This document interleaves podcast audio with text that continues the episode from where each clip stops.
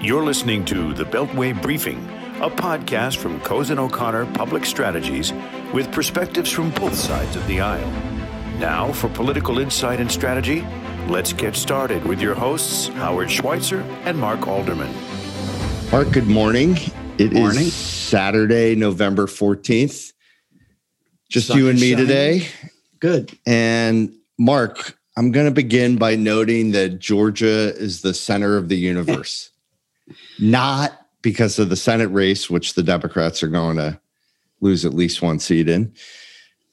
But Mark, it's the ma- it's Masters weekend. Well, I, I want to give a shout out to our friend and colleague Jim Davis, who tried to invite me to some master's pool that I couldn't understand. So I, I appreciate the thought, but uh, I'm moving on from the masters, even though there are, there's a day or two or three left, something Uh, like that. Two days left, Mark. I know you'll be glued to your television. I'm Gained doing it. pretty well in said Masters pool, so I'm excited. Good. Good. Um, Mark, let's let's start here.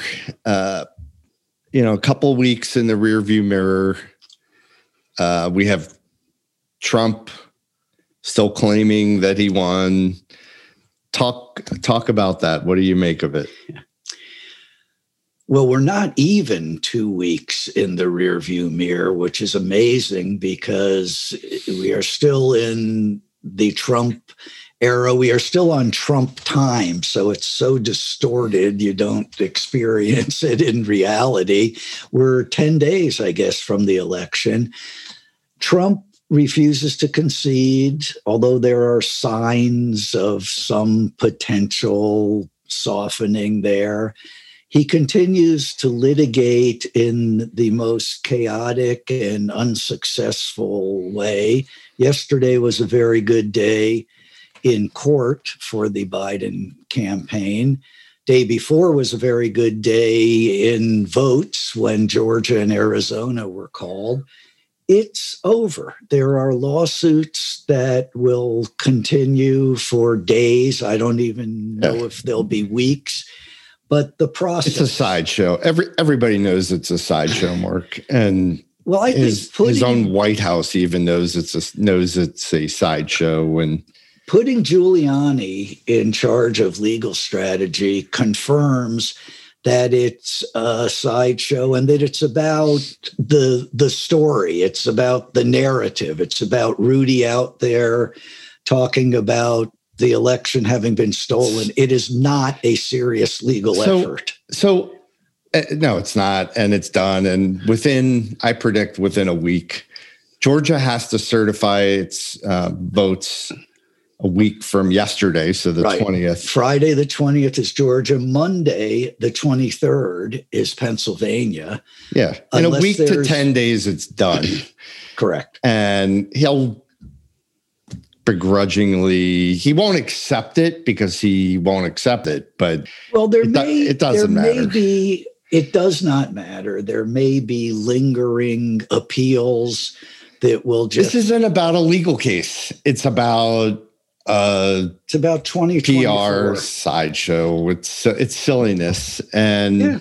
I think Biden's playing it right by basically ignoring it, rising ignoring- above it. Yeah, well, in leading, he has already taken charge of the virus response to the degree he has the authority, he has the moral authority, and he's exercising it. I I but I think Mark, government. I think that Trump is complaining about the wrong thing, Okay. and you know if you look look at the polling errors. And I don't know, we ought to have somebody on here who can talk about polling bias. Mhm. and polling errors but i mean it's it's it's polls were wrong. it, it's not just that they're wrong it's the second time it has to on some level dissuade people from voting it has to have a it has to have some effect on voting it is the polls were not just wrong they were very wrong second time in a row Yep. and the the left leaning media amplifies the polls and that to me look i'm not a supporter of donald trump at all well, left-leaning media narrative uh, sounds Trump. Oh, come on, Mark. On. Mark, come on. on. You watch CNN and MSNBC, it's beyond. I've had so many people who are like middle of the road independent, even Democrats talk about how off the, the, hook CNN is now. The country is deeply divided. The cable outlets reflect that division because some cater to one side and, and some cater to the Mark, other. Fox News called I hate I don't like Fox News either, but they called Arizona for they did. Joe Biden they, before anybody else. They well, were right the by, by the skin of their teeth. They were right. Mark, Come but, on. I mean, the media is biased. Don't even try. The New York Times, the Washington Post. You know, come on, Mark. The no, media no, is not, biased. You're not hearing me, Howard. I was just calling you out on the left leaning media. But it is left leaning, which is as, the point. As is the other half of the media no. right leaning. No. The country is deeply divided. The media is in business to sell newspapers, and some side, some outlets go one way, some go the other no, way. But, Mark, but back to Mark, the polling. No, no, no, no, no, no, no. Stop. Come on the two most important so-called newspapers in the country are the New York Times and the Washington Post. I put the Wall Street Journal third. They are biased. They're biased in every respect. They're biased to the left, especially the New York Times. It's totally legitimate. They're biased, for example, on something I care about. They're, bi- they're terribly biased anti-Israel bias. I agree. New York Times, horrible.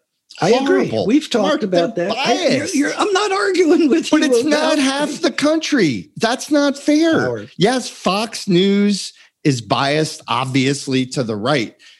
And the conservatives eat that up. But the polling is biased, the media is biased. It's not right. It's not fair. Well, back to this morning's podcast where you were saying that Trump is complaining about the wrong thing. He is certainly complaining about all of that. I, am not sure what you think he should be complaining about. I, he, I he think, has complained for I think our, years. I think more. that our system is broken in in this respect. Look, I I don't have to keep saying it. Like I think he's horrible, and I'm glad Biden won and I've said that consistently all along the way on this podcast.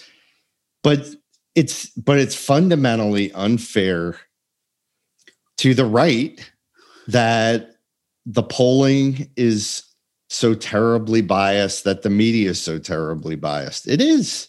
The narrative and what is it you'd like to do? I, I don't know. That's what I'm asking. That's what I'm putting out there. Well, number one, you got to distinguish between the media and the polling. There is a First Amendment still in this country. If the free press is biased one way or the other, the Supreme Court has repeatedly We'll see what this court says someday, but right through today, the Supreme Court has said, Howard, if you don't like what the failing New York Times is reporting, don't read it. Mark. That's how it works but in a free society. So if so, if I don't know what you way, want to do about the media. The polling, Mark, the media and the polls are not two different things. The no, they ABC News, at, Washington right, Post right. poll, the NBC, time. Wall Street Journal poll. They're not the New York Times, Siena Howard. College poll. They're not distinguishable. They are biased, and it's not fair. And so just, is Fox News, of course, biased. I'm not even conceding a moral equivalency or a, Mark, a an accuracy equivalency, but but we're way down you go, some road here. What do you want no, to do? Not. What do you want to do, Howard? I don't. What know, do you want to do? Let's take Trump. Take real have, clear politics. The um, the number of left leaning versus right leaning polls that go into their average, which is probably the most cited average, most cited statistic in terms of you know where where the electorate is is made up of many more sources from the left than from the right and they've been wrong and i don't know what to do about it. I don't well, have an answer but i want, I want to say three things and then uh, move on. Uh, or continue sound, or continue. You sound like joe biden uh, and i'm but proud don't to. say i sound like donald trump by the way howard I already told you you were Trumpian. You meant the failing New York Times. You left out Mark, the adjective. Howard, do I get to say my three things? Say your three things. Or do you want to shout me down like uh, Trump did with Biden at the first debate? Is that what this is? Do, do you are you going to make me say, "Come on, man, shut up"? You don't want me to say that. Number one, First Amendment. Okay, you don't like what the New York Times reports? Don't read it. Number two, I do not accept at all that there is a bias in the media in one direction. There is a divide, I believe, and the bias is on both sides of the divide. You cannot tell me that Fox News is not every bit as biased. I would oh, honestly submit biased. more biased and less reality based. terribly biased. But number three, and I don't like coming it. back to the election, which is where we began. Yeah, I get it. And Trump is complaining about all that. And your point is instead of complaining about massive voter fraud that everyone in America, no, e- except Fox News, I just watchers, think I just think we have a broken system. But because Howard, Howard this the, the Republicans won the election. The polls were wrong. The Times was wrong. The Post was wrong.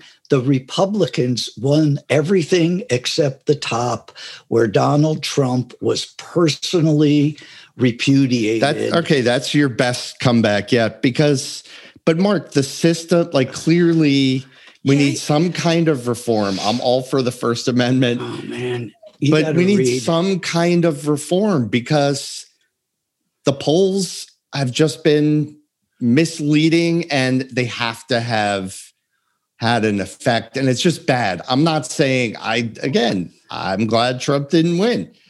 But they're just it's bad. It's bad. It's it breed it's part of what is breeding distrust. I agree with all of the above except that government should do something about it. Uh, I didn't say that. Well, I just I, who, I I'm not I'm not saying I know what the solution is because, of course, I but I also have First to tell Amendment.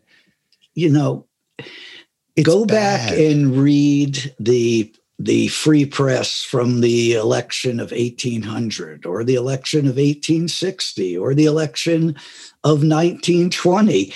This is not new. This is not new. What is new is social media, which is a whole different distortion yeah. of information and reality.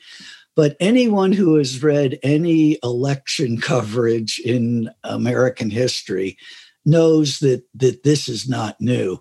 But I agree with you that the the ability to disseminate and to sell disinformation and misinformation on both sides it's on both bad. sides is very bad. It's it's a social media phenomenon I think, more than a, a lamestream media phenomenon. Yeah, I don't know.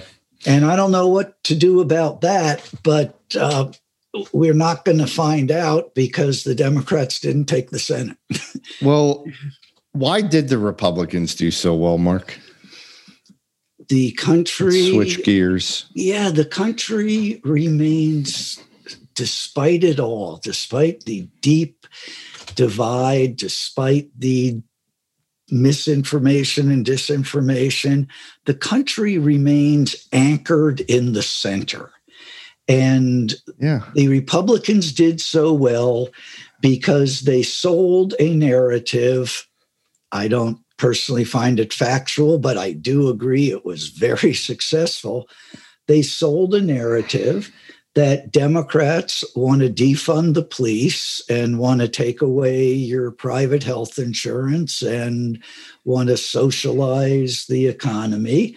And people don't want that. And people bought that narrative and down ballot from the personal repudiation of Trump. Republicans won here, there, and everywhere. And that that is a it's good and bad, in my opinion.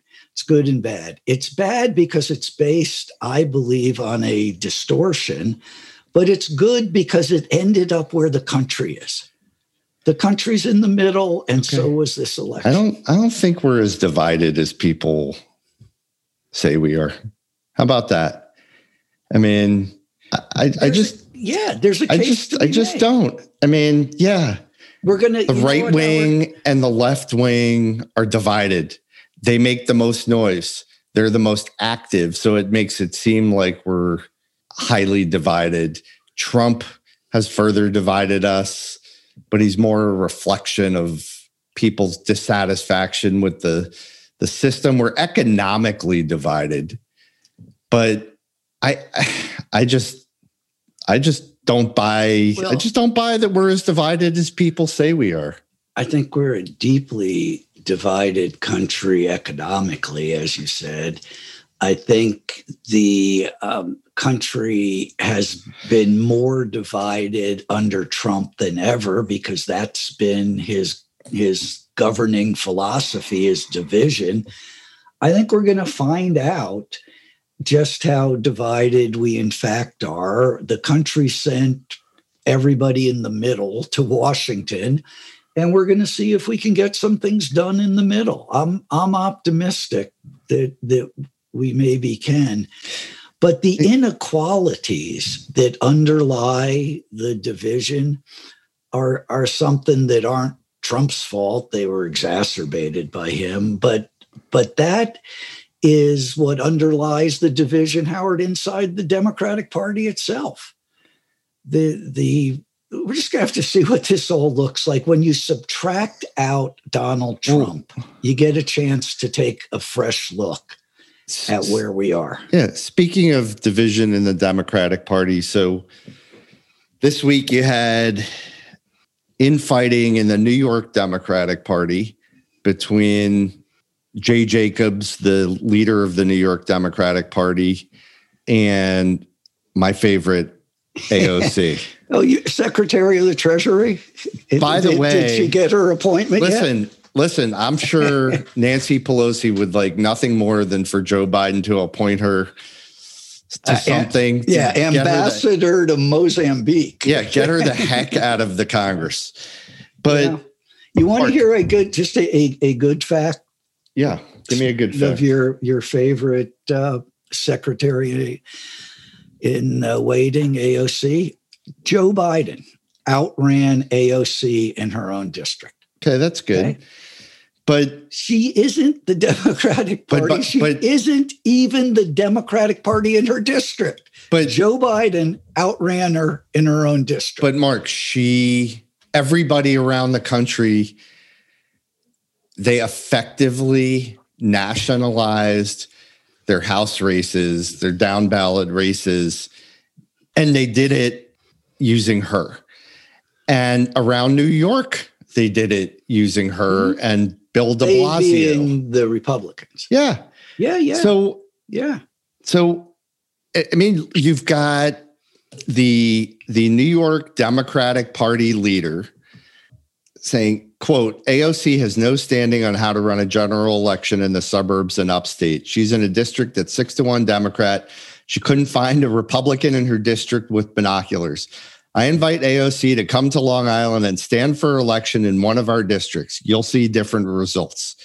And she blasted him back. Yeah, yeah, yeah. So, I mean, but it's real. And it's there's a fight for the soul of the Democratic Party there is a yeah there is certainly a, a, division in the democratic party whether we choose to fight each other or fight mitch mcconnell. We're going to find out in a couple of weeks. We got to get through the georgia runoff. I know you and i agree. It's extremely unlikely to result in democratic control. So if if we just jump ahead to january 6th and it's a McConnell controlled Senate, the Democratic Party has a choice. It can yeah. decide to fight Mitch McConnell and try to get some things done, or it can decide to fight each other within it and and get nowhere. But the thing that that I keep coming back to is is this. A year ago, look at a year ago, Howard. Look at nine months ago, pre-pandemic. Mm-hmm. We had on the stage 23 people. The least progressive among them was the old guy was one of the old white guys was was Joe Biden. We didn't nominate Bernie Sanders. We didn't nominate Elizabeth Warren. We didn't nominate Came close, but you're right. But the trust the process. But why did as we but say. why did he although that didn't work for the Sixers. But the Democratic only Party, race. Well, it's only and the, it's the most, most, important race, but it's, it's the most existential you, race but, of. But that was a personality choice. So here's a here's a data point. I a couple of data points I've been citing. Oh wait, week. wait! You have research here? No, it's minimal. You've heard Caitlin, these.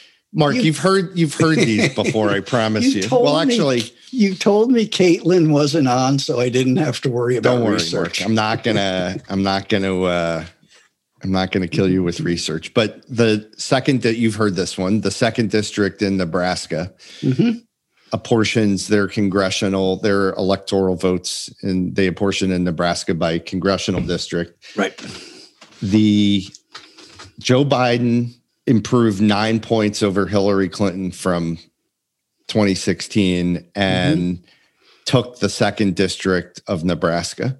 Mm-hmm the congressional representative Don Bacon, Republican from the district, out pull outdid his 2016 margin. So you have the presidential and the congressional race moving in different directions.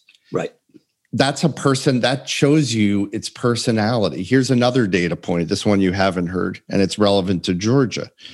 In the Georgia exit polls, a third of the electorate in Georgia is white evangelical Christian voters. Mm-hmm. 14% of them voted for Joe Biden. Now, that sounds like not very many, but it's actually a lot. It's about 4.5% of the overall electorate. That's part of the reason that the yeah. Democrats don't have a chance in the runoff January 5th because those are Republican voters, not Democratic voters. And they voted against Donald Trump because they right. don't like him. Agreed. Same thing with the last minute deciders in Georgia. Mm-hmm. They broke heavily for Joe Biden because they don't like Donald Trump.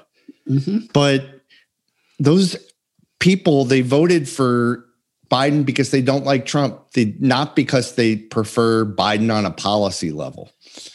And no, but but they voted for Biden because they don't like Trump and Biden isn't Elizabeth Warren.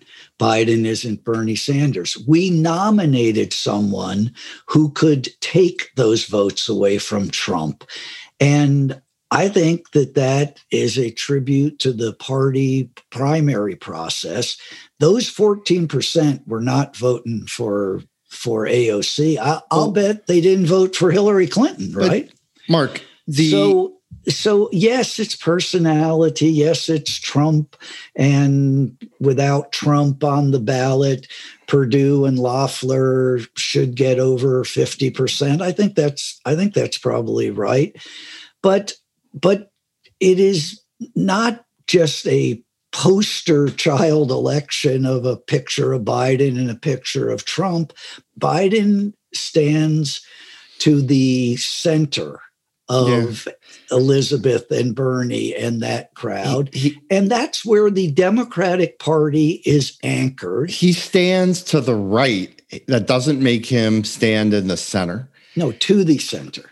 And Right. He's not in the no, center. I know. Here's your, get, let's have your speech about how he's a, a progressive. He used to be a liberal. Now he's a progressive. Now, here's what Elizabeth Warren wrote in an op ed that was widely talked about in the Washington Post this week. She said, well, "We got a lot of they did it talking about Biden and Harris. They did it by running on the most progressive economic and racial justice platform of any general election nominee ever. They ran on explicit plans to create new union jobs in clean energy, increase Social Security, expand healthcare, cancel billions of student loans, hold law enforcement accountable." Blah blah blah blah blah. And then she goes on to acknowledge that there's a limitation on what they can't do with a divided Congress, but to right. propose a series of executive actions such as canceling billions of dollars of, of student loan debt, mm-hmm. Drug prices, OSHA, et cetera. Mm-hmm. I mean, I'm not saying that Joe Biden is going to be Elizabeth Warren. But we are going to see a lot of progressive policies out of the, this administration. There's no question. No, I agree. And and by the way, liberal, progressive, I don't care. That's just the term that you guys have adopted. And and there's going to be tremendous pressure on him. Tremendous pressure to do things that are right. progressive to satisfy that wing of the party. And we'll see where that goes uh, in the executive branch in the legislative branch. It, it, ain't going nowhere and we we know that. And elizabeth warren knows that. So it is, it, there there is this narrative sorry to interrupt mark but the, there is this narrative no, i'm not i was going to say no, that i'm not. not but there is this narrative in um, the markets and elsewhere that Biden's a moderate and that you know he's going to be measured in what he does. He's going to do, and, and our clients need to get ready for this, and and and companies out there they need to get ready for this. Biden is is going to ex- exercise his executive power, which is immense. just like Trump has, just like Obama did, just like Bush did. It gets amped up every presidency, and he will be exceedingly aggressive. Congress has oversight power. And, and that's very relevant where you have a Republican Senate.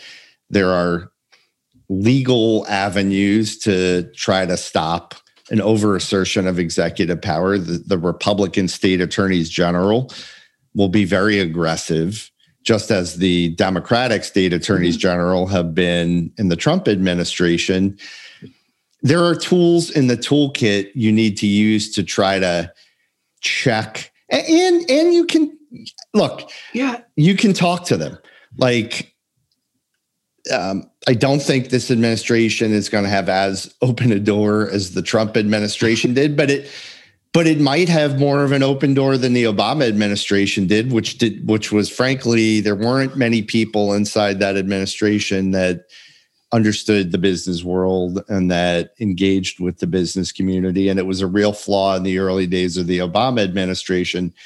You'd be able to talk to these people and right and, and they'll listen. So and it's it's really important. But but you keep saying these people and that's what happens next here and it'll tell us a lot. We always yeah say personnel is policy. Let's see who gets appointed to which position. And then we'll know more about how centrist or leftist or progressive the work in that area will be. Biden is the president, he gets to decide. But it matters a lot who fills all of these cabinet positions and then all the way down through the political appointments. And and it'll be interesting. And i mean you mentioned the markets. The markets had a good week. The markets yeah. seem to well the market i want to mark i want to talk about that but but i don't want to lose your point on well here's my point. personnel. But here's my point: if you look at Howard, the uh, the uh, financial regulatory team mm-hmm. that Biden has put in place as a transition, not that these people are going to end up running the, the government, but it it is a team that's got uh, a, a, hostile lean to it uh, towards Wall Street. It is it is not Steve Mnuchin. It is a Gary Gensler, and it is a, a team of people who, in the past, have advocated for, have implemented in the Obama administration financial regulation, and and who are probably headed in that direction again. They're not going to be nutty, but, but that's I, the point. That's yeah, but but point. but I the, the markets didn't flip out at those appointments because it's in the Biden administration and they and they've been there before. You can so, talk to them. So the thing that I have two points on this. The thing that we are doing, that I am doing, that mm-hmm. we are doing for our clients is look, the rumor mill is running rampant and I'm not of course we're focused on who the next treasury secretary is going to be and the next are you going to reveal that in this podcast? I think it's going to be roger ferguson but who we'll see or lael Brainard, one of the two of them. Okay. but there's never been a uh, woman woman that's been uh, treasury secretary so that would be historic. Uh, there's never been an african american treasury secretary so that would be historic. So um, but no, what I'm doing is what we are doing is watching the personnel mm-hmm. like a hawk. And you have to look at where these people came from. Yep. You have to look at where they worked, who they work for, et cetera. And, and what and, they've said and done, because many of them yeah. have been in and out of government. Right. And but even at the junior, even at the more junior level, most definitely at the more junior level, because the client has an issue, we don't start with the no. Secretary of Agriculture. We start with a deputy assistant secretary or a senior advisor or right. the deputy chief of staff or whatever it is. And you just have to meet people where they are if you want to be persuasive.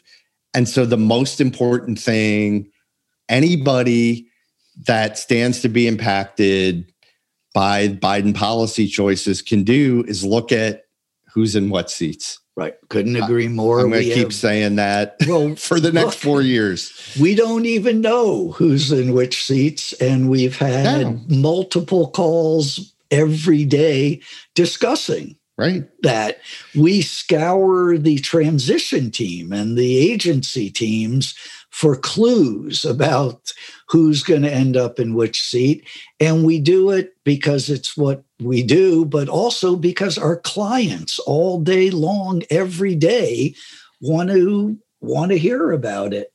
So couldn't couldn't agree more. My point is that we it's premature to declare that every executive order out of the Biden administration is going to be written by Elizabeth. No, I mean, I don't think that. You know, I don't think that. But no, but it was a good line, so I wanted to use great, it. Great, line, Mark. no, of course not. It, look, we, we got to see who lands where. Look, it's and, also premature or non-existent to think to assume that there are going to be drastic changes from Trump policies to Biden policies on everything. Right. Take drug pricing, for example. Overlap. Serious overlap. overlap. Yeah. And in fact, Trump issued a series of executive orders, an assertion of executive power a few months back, couple months back. Biden's going to pick those up and run with them. Yep.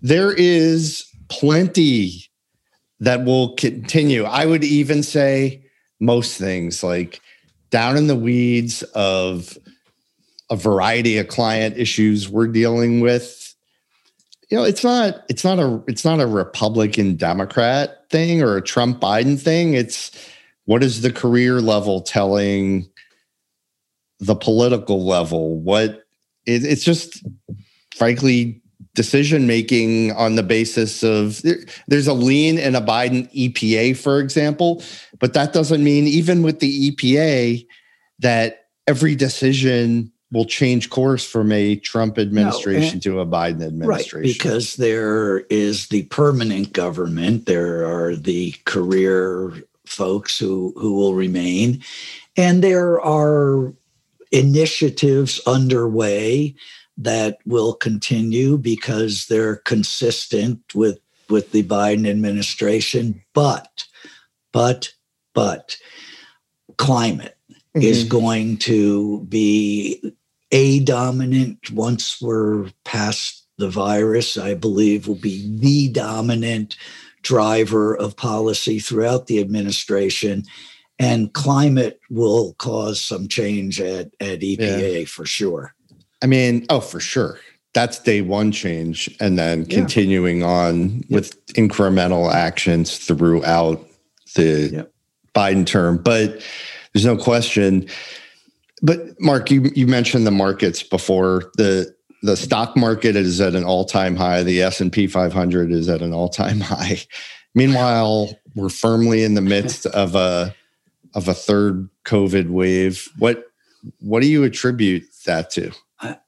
I'm an amateur, so I'd like to hear what you think it is attributable to. But it seems to me that the news of a vaccine yeah. obviously was the majority driver of the markets and secondly divided government yeah you know i agree i i think the markets love biden they they love swapping out biden for trump they didn't want four more years of of chaos they wanted some stability and certainty but they also love having Mitch McConnell there with effectively a veto over raising taxes and whatever Green New Deal type programs might have been proposed. So the election worked great for the markets.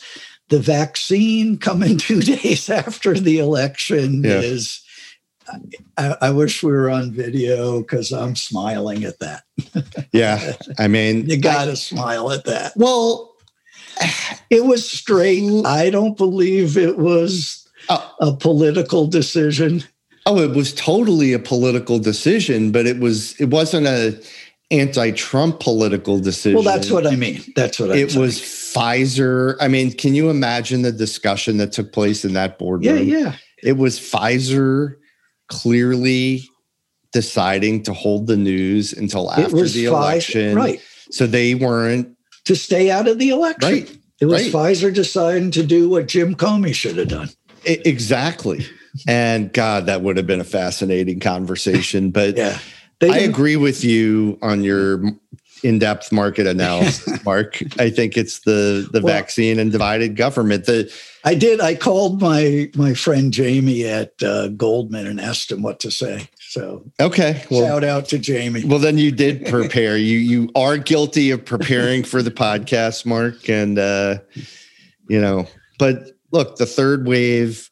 You know, I think, yes, climate is right behind COVID as the top Biden priority. But I do think, and this is what I'm telling people, is that for the next 10, not four years, not eight years, 10 years, for the next decade, this country, just like we spent a decade fixing the ills that caused the financial crisis, generals are always fighting the last war. And we are going to spend the next 10 years as a country reviewing and deciding what to do to make sure that the next pandemic doesn't end up like this pandemic. And that's enormously important. If you're a company that has something to say about that, you need to get engaged because yep. that debate will rage and those decisions will be made for you know, to to make the country better for build back better, Mark, for for a long time. So um, I, I, think that will always be there, and healthcare obviously is part of that. And, right. and yeah. anyway, it's going to be a fascinating and and fun uh, four years and and four calm. years of of Beltway briefings. Uh, and that's what we have to look forward to. I mean, we don't have as many, we will not have as many wacky tweets to talk about, but it's okay. that, that's, that's good by me. yeah, that's okay here. All right. Well, good. spirited discussion, Mark. We will Howard, be back good next week. Luck. Good luck in that Masters pool. I'm I'm going to be rooting for you. I've got JT to win it all, and I, I like my chances, but JT's we'll a, a golfer. He is. Yeah. Okay. I'll I'll tell you about it some other time. All right. I'm watching for JT. All right. Thanks, Mark. Talk to you. You've been listening to the Beltway Briefing, a podcast from Cozen O'Connor Public Strategies with perspectives from both sides of the aisle. Please subscribe to our podcast so our episodes are automatically sent to you when they are released. The Beltway Briefing podcast has been produced by Hometown Podcasts and Audio, Washington, D.C.